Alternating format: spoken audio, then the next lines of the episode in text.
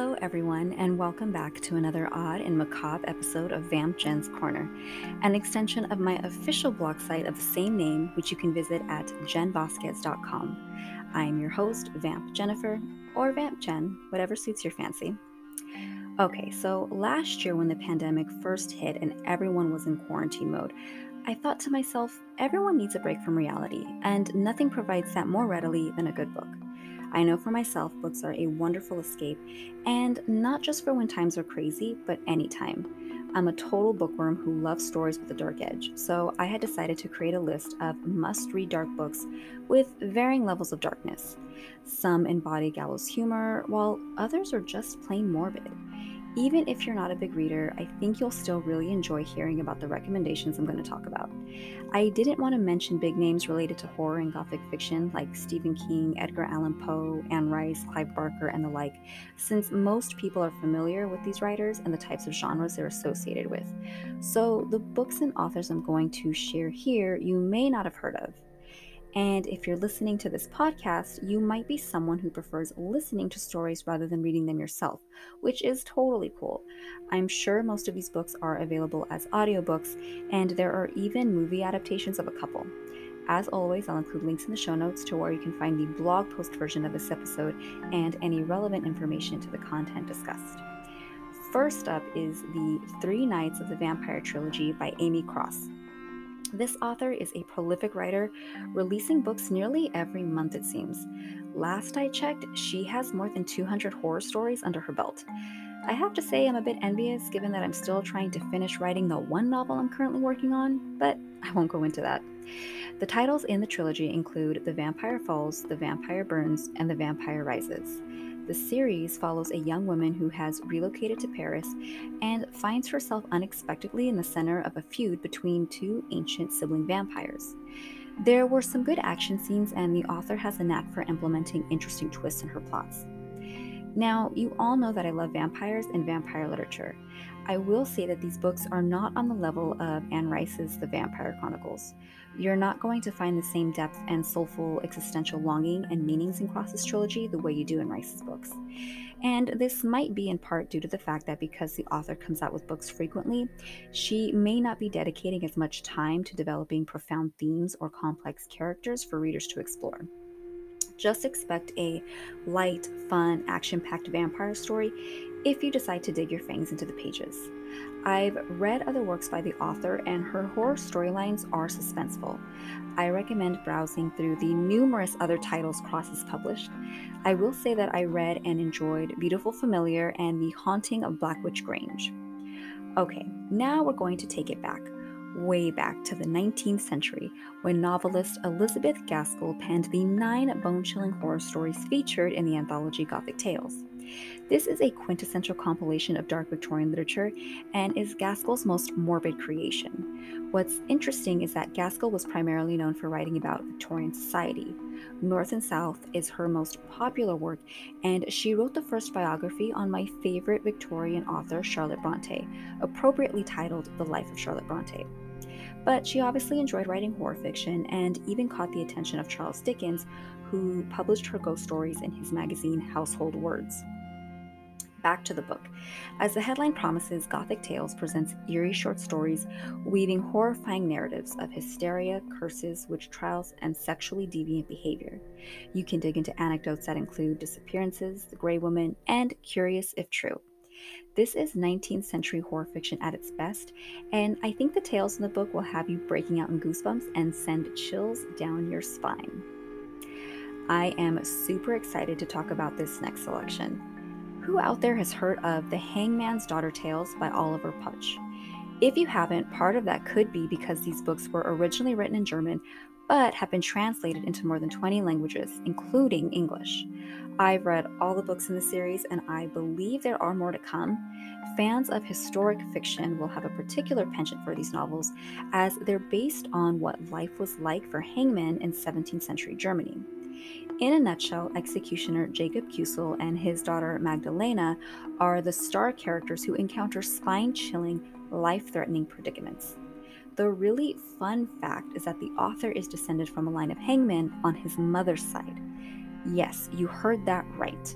So, Oliver Pötzsch hails from Munich, Germany, and he's done extensive research on his ancestry. The novelist has traced 14 hangmen in his family lineage who practiced between the 16th and 19th centuries in Bavaria. The character Jacob Kuisl is actually named after one of his forebears who lived from 1612 to 1695. It may seem like a grim heritage, but it provided a treasure trove of grisly details for a captivating tale. Due to this legacy, much of how he portrays the life of an executioner and his family is quite representative of reality. Given the bloody nature of the trade, this group of citizens were treated as lepers of society. They were outcast and made to live on the outskirts of the town where they were employed. They were barred from all church practices and had no hope of working or marrying outside of their class. To put it succinctly, hangmen were forced to stick together and keep it in the family. Author Pötzsch cites this as the reason his ancestors, the Kuisls, became a dynasty of assassins, making quite a name for themselves in the profession. With the Hangman's Daughter series, you not only have terrifying and suspenseful plots, but also one steeped in historical fact. Those who listened to the occult episode I did a while back will remember the following title I'm about to mention. It's Richard Cavendish's The Black Arts. I shared a few excerpts from the manuscript in episode 3. While not a horror narrative, this work will be appreciated by anyone interested in exploring the history of esotericism, demonology, and other left hand path spiritual practices. It's a nonfiction piece that takes a scholarly approach to the realm of black magic. Cavendish was a historian who wrote extensively on the occult, and the black arts is a premier study into the subject. Chapters explore alchemy, infamous occult practitioners, numerology, necromancy, conjuration, devil worship, among other topics.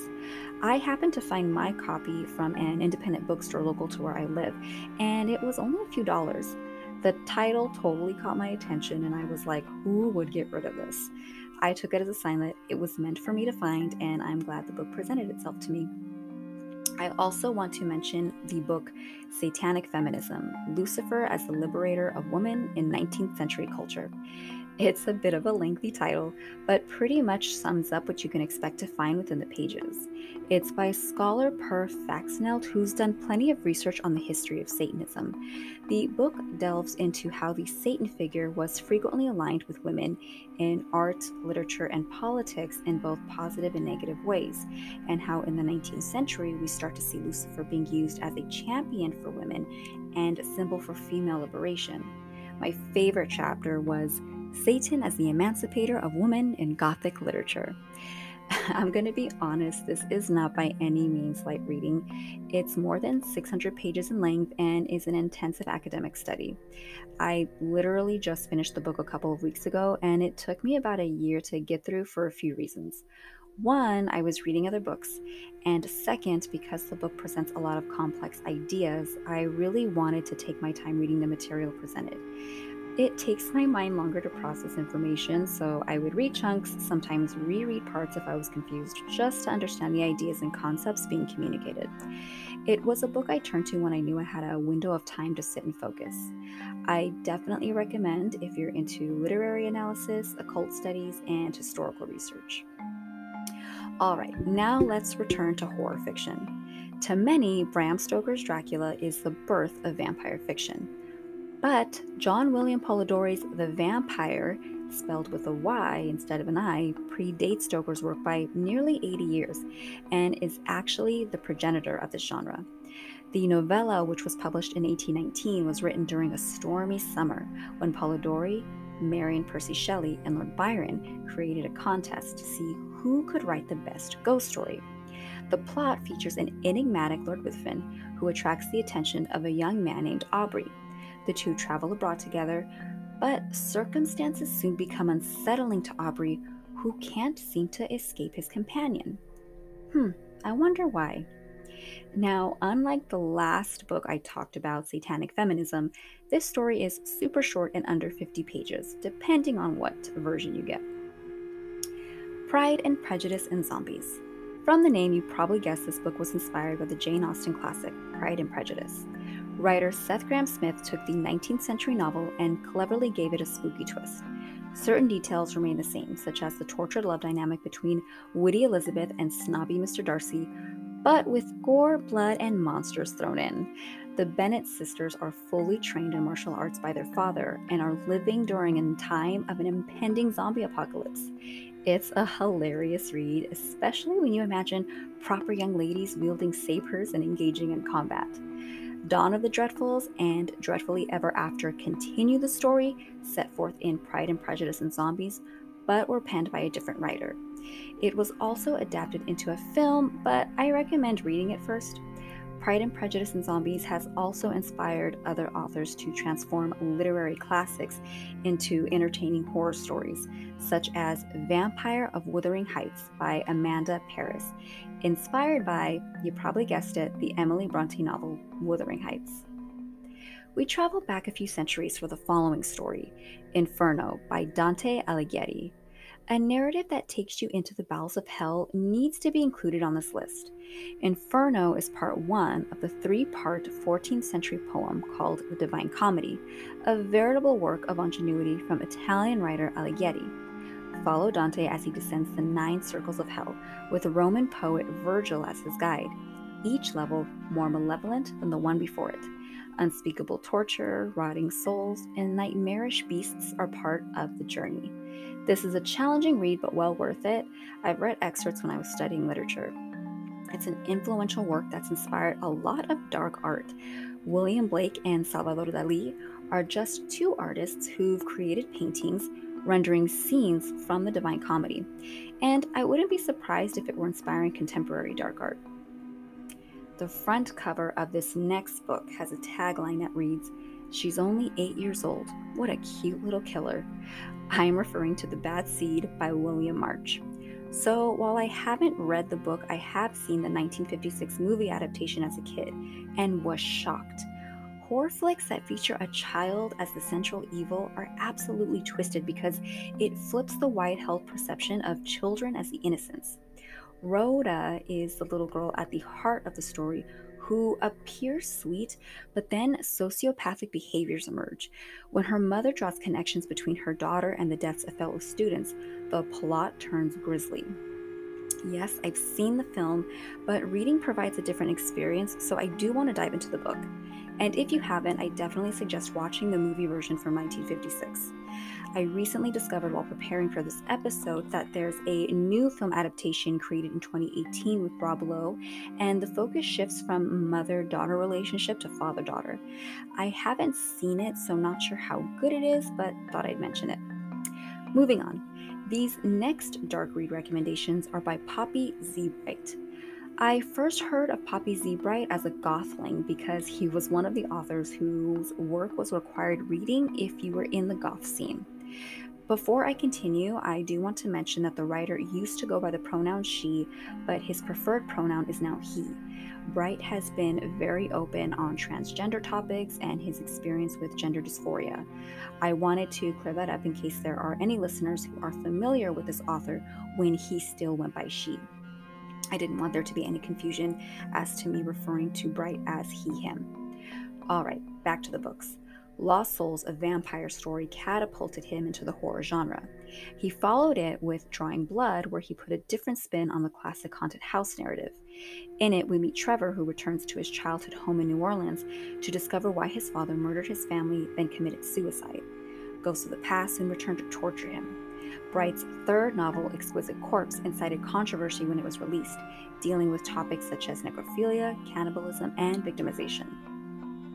During the 2000s, the author moved away from the horror genre, so his later books aren't exactly in the same vein. Then he stopped writing and announced he was retiring. But I found out that he is out of retirement and is working on a non-fiction book titled Water If God Wills It Religion and Spirituality in the Work of Stephen King.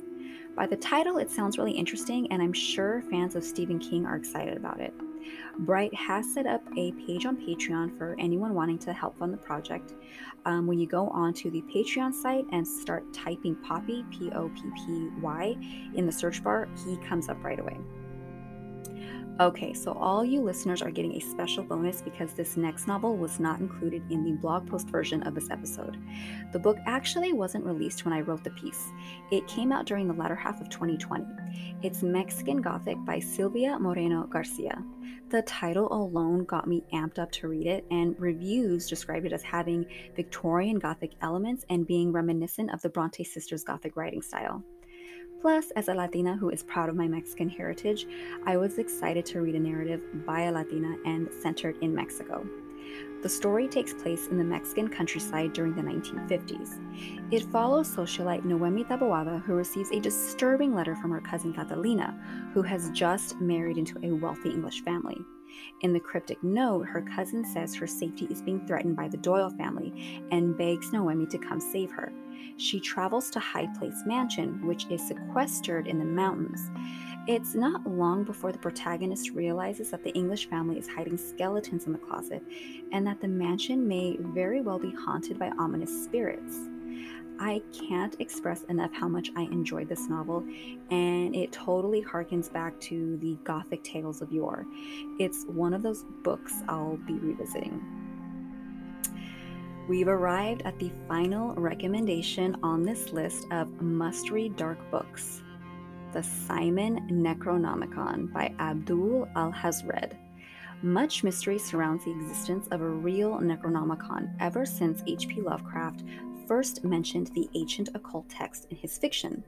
The grimoire makes appearances in a few of Lovecraft's stories where he credits a man named Abdul Alhazred, also known as the Mad Arab, as the creator of the original work. For Lovecraft, the Necronomicon was an element to further develop the mythos behind his tales, but several publications bearing the title have sprouted over the decades, claiming to reveal the secrets of the true manuscript. The version I purchased, the Simon Necronomicon, appears to be the most notorious. It was published during the 1970s and edited by a man named Simon who claimed this to be the testimony recorded by Alhazred in the 8th century. The work cautions readers to not take the incantations and rituals featured in the book lightly and to be wary of the forces summoned. The editor is just as mysterious of a figure as the Mad Arab. It said he placed himself in mortal danger to obtain this Book of the Black Earth, and his whereabouts have been unknown since 1984. A man named Peter Levenda has been accused of being Simon, but he repeatedly denies it, although he does admit he was involved with the making of the Necronomicon.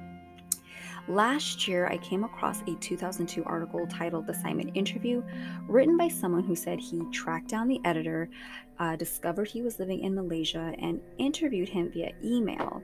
I tried to look it up again on the web and couldn't find the interview. I have the Necronomicon book and have gotten halfway through it. Nothing odd has happened after me purchasing it and going through it, but I think there are some people out there that believe creepy things will happen if you own the book. There are a lot of sigils, invocations in another tongue, and very elaborate rituals. I haven't tried to put any of it into practice, and I'm not sure if I believe the book is actually what it claims to be.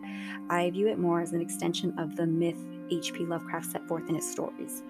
Regardless of the tomb being fact or fiction, it has an enigmatic history with many people steadfastly believing it holds a dark secret. Well, I hope you enjoyed this selection, which gives but a taste of macabre works out there. This is a small pond of books among a vast ocean of dark literature that exists. Thank you all for joining me on another episode of Vamp Jen's Corner. Again, you can visit my official website at jenvasquez.com where you'll find my latest content and what I've been up to. If you like what you've been hearing and are interested in supporting the podcast, feel free to donate by clicking in the link in the show description. You can also find me on Instagram, Facebook, and Twitter at Jen the Official. Until next time, stay odd and macabre.